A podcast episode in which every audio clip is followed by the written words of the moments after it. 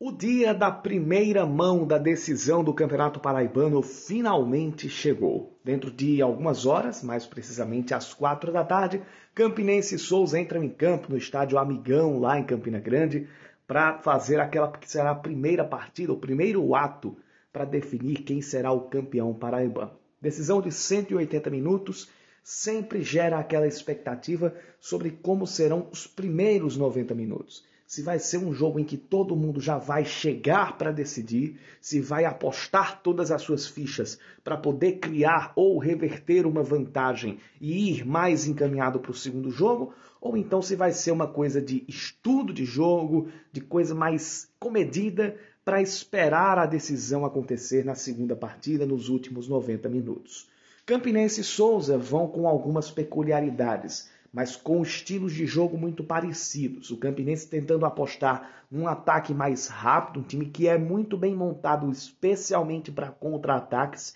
e que nas últimas partidas tem tido uma defesa bem sólida, inclusive com o goleiro Mauro Iguatu se destacando muito bem tanto nos 90 minutos quanto nas decisões por pênaltis. Isso eu falo somente nas partidas do Campeonato Paraibano. Na Série D, em 3 a 3 contra o Calcaia e a vitória por 3 a 0 contra o América de Natal, em que ele quase não foi exigido, acho que não podem ser colocados ali como um parâmetro, pelo menos dentro da competição estadual que a gente está vendo. Mas com defesa sólida e buscando um ataque bem rápido, bem veloz, e do outro lado, o Souza, que tem uma defesa ainda mais sólida, em que pese os 4 a 0 tomados para o ABC na Série D do Brasileiro, com a zaga totalmente reserva, e um ataque que pode não ser operoso, mas quando vai, faz. E foi assim que o Souza se classificou e chegou até a grande final, depois de ser primeiro colocado geral na competição. Fazendo poucos gols, mas tomando menos ainda e vencendo seus jogos por placares magros, mas que também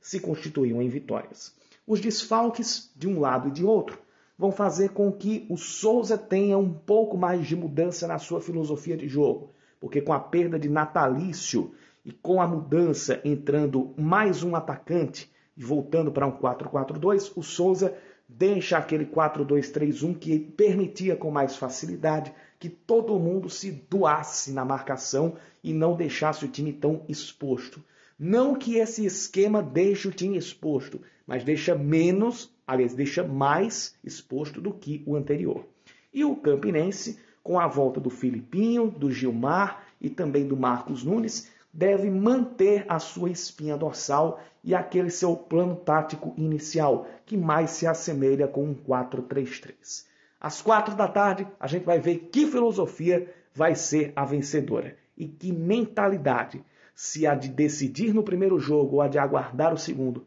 vai prevalecer.